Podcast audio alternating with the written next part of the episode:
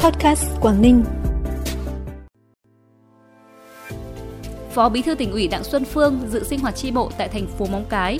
Quảng Ninh tiếp tục dẫn đầu cả nước về thu hút ép đê i trong mười một tháng của năm. Sôi động giải chạy xuyên biên giới Việt Trung lần đầu được tổ chức là những thông tin đáng chú ý sẽ có trong bản tin podcast tối nay, Chủ nhật ngày ba tháng mười hai. Thưa quý vị và các bạn, sáng nay, đồng chí Đặng Xuân Phương, Phó Bí thư Tỉnh ủy, dự sinh hoạt chi bộ thường kỳ tháng mười hai tại chi bộ khu phố hai, phường Hòa Lạc, thành phố Móng Cái.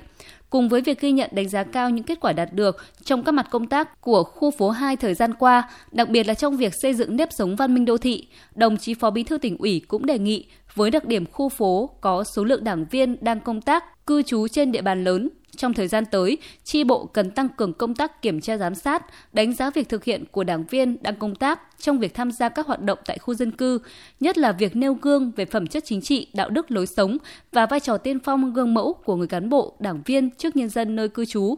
Liên quan đến đề xuất của đảng viên chi bộ khu phố hai về việc nâng cấp mở rộng nhà văn hóa khu, đồng chí đề nghị thành phố Móng Cái trên cơ sở quy hoạch đã được phê duyệt sớm triển khai dự án xây dựng nhà văn hóa khu hai tại vị trí mới, phục vụ tốt nhu cầu vui chơi, giải trí, sinh hoạt cộng đồng cho nhân dân trên địa bàn. Thực hiện chỉ đạo của đồng chí Bí thư Tỉnh ủy, sáng nay lãnh đạo thành phố Hạ Long đã trực tiếp kiểm tra công tác thi công toàn bộ tuyến đường của hai dự án giao thông trọng điểm, động lực cho phát triển phía Bắc của thành phố Hạ Long, gồm dự án nâng cấp, cải tạo, mở rộng đoạn từ nút giao cầu vượt đường cao tốc Hạ Long Vân Đồn, thôn Trại Me, xã Sơn Dương đến thôn Đồng Trà, xã Đồng Lâm và dự án nâng cấp cải tạo tuyến đường liên xã, đoạn đường từ Mỏ Đông, xã Sơn Dương đến trung tâm xã Đồng Sơn. Dự kiến trước ngày mười sáu tháng mười hai tới, cả hai tuyến đường trọng điểm này sẽ hoàn thành, đưa vào khai thác sử dụng để chào mừng kỷ niệm ba mươi năm ngày thành lập thành phố Hạ Long. Tại buổi kiểm tra, lãnh đạo thành phố Hạ Long yêu cầu Ủy ban nhân dân thành phố và các đơn vị liên quan phải rà soát, xem xét từng trường hợp cụ thể, nhất là liên quan đến nguồn gốc đất, quá trình sử dụng đất trên tinh thần theo quy định của pháp luật nhưng vẫn phải sát thực tiễn, lấy người dân làm trung tâm nhằm ổn định tình hình tư tưởng, đời sống của nhân dân. Theo số liệu của Cục Đầu tư nước ngoài, Bộ Kế hoạch và Đầu tư, sau mười một tháng năm hai không hai ba, các nhà đầu tư nước ngoài đã rót vốn vào năm mươi sáu tỉnh thành phố trên cả nước, gần hai mươi chín tỷ đô la Mỹ vốn đầu tư trực tiếp nước ngoài ép đê i, tăng mười bốn phẩy tám phần trăm so với cùng kỳ năm ngoái. Trong đó, tỉnh Quảng Ninh tiếp tục dẫn đầu với tổng vốn đầu tư ép đê i là trên ba phẩy mười một tỷ đô la Mỹ. Đứng sau là thành phố Hồ Chí Minh với tổng vốn đầu tư đăng ký hơn ba phẩy không tám tỷ đô la Mỹ. Tiếp theo là Hải Phòng đứng thứ ba với tổng vốn đầu tư đăng ký là hai phẩy tám tỷ đô la Mỹ. Sáng nay, Hội Bảo trợ Người Khuyết tật và Trẻ Mồ côi tỉnh phối hợp với Ủy ban nhân dân thị xã Đông Triều cùng các nhà hảo tâm tổ chức trao mười suất học bổng cùng quà cho mười học sinh khuyết tật mồ côi có hoàn cảnh khó khăn tại xã Hồng Thái Tây trị giá một phẩy hai triệu đồng một suất.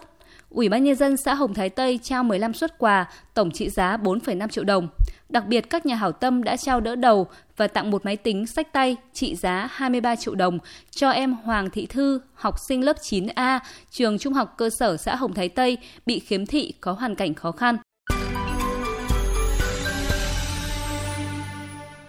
Bản tin tiếp tục với những thông tin đáng chú ý khác. Trong hai ngày, mùng một và mùng hai tháng mười hai, Thành đoàn Hạ Long đã tổ chức nhiều hoạt động tình nguyện, an sinh xã hội như thăm hỏi, trao tặng số tiền đỡ đầu một năm đầu tiên hai mươi bốn triệu đồng cho hai cháu Nguyễn Hải Băng, phường Yết Kiêu và Tùng Cảnh Nguyên, phường Trần Hưng Đạo. Bên cạnh đó, hưởng ứng chiến dịch tình nguyện mùa đông năm hai không hai ba do Thành đoàn phát động, Đoàn Trường Tiểu học, Trung học cơ sở và Trung học phổ thông Nguyễn Bình Khiêm đã tổ chức thành công mô hình thanh niên xe buýt yêu thương, qua đó trao tặng ba mươi hai suất quà cho các học sinh có hoàn cảnh khó khăn tại thôn Khe Lèn, xã Đồng Tâm với ba mươi hai chăn bông, sáu mươi bốn áo khoác, ba trăm hai mươi quyển vở, mười hai hộp bút màu và hơn tám triệu tiền mặt. Dự báo những tháng cuối năm, tình hình buôn lậu, gian lận thương mại, hàng giả sẽ có chiều hướng gia tăng với nhiều hình thức vận chuyển, kinh doanh trái phép nhằm qua mặt lực lượng chức năng. Để đảm bảo ổn định thị trường, Đội Quản lý Thị trường số ba, Cẩm Phả, Vân Đồn, Cô Tô đã tăng cường công tác tuyên truyền, kiểm tra, xử lý nghiêm các hành vi vi phạm trên địa bàn quản lý. Tính riêng trong tháng mười một, Đội Quản lý Thị trường số ba đã xử lý mười sáu vụ với tổng số tiền phạt hành chính trên chín mươi mốt triệu đồng, trị giá hàng hóa tiêu hủy trên sáu mươi hai triệu đồng. Lũy kế từ đầu năm đến nay, đội đã kiểm tra xử lý một trăm bốn mươi vụ với tổng số tiền phạt vi phạm hành chính và dự kiến phát mại hàng hóa trên một phẩy năm tỷ đồng, trị giá hàng hóa tiêu hủy gần tám trăm mười bảy triệu đồng. Trong khuôn khổ Hội chợ Thương mại Du lịch Quốc tế Việt Trung lần thứ mười lăm năm hai không hai ba, sáng nay tại thành phố Móng Cái đã diễn ra giải chạy giao lưu hữu nghị giữa hai nước Việt Nam và Trung Quốc qua cửa khẩu Bắc Luân. Giải chạy thu hút khoảng một nghìn người tham gia, chạy theo cung đường có chiều dài khoảng mười ki lô mét. Các vận động viên xuất phát ở Bắc Luân một, thành phố Móng Cái, Việt Nam, sang thành phố Đông Hưng, Trung Quốc và quay trở lại vạch phân quản Bắc Luân một. Đây là lần đầu tiên một giải chạy qua các địa danh của hai quốc gia được tổ chức. Phần cuối bản tin là thông tin thời tiết trên địa bàn tỉnh. Đêm nay và ngày mai, thời tiết các khu vực trong tỉnh phổ biến nhiều mây không mưa, trưa chiều giảm mây hửng nắng, đêm và sáng trời rét, nhiệt độ dao động từ mười tám đến hai mươi tư độ.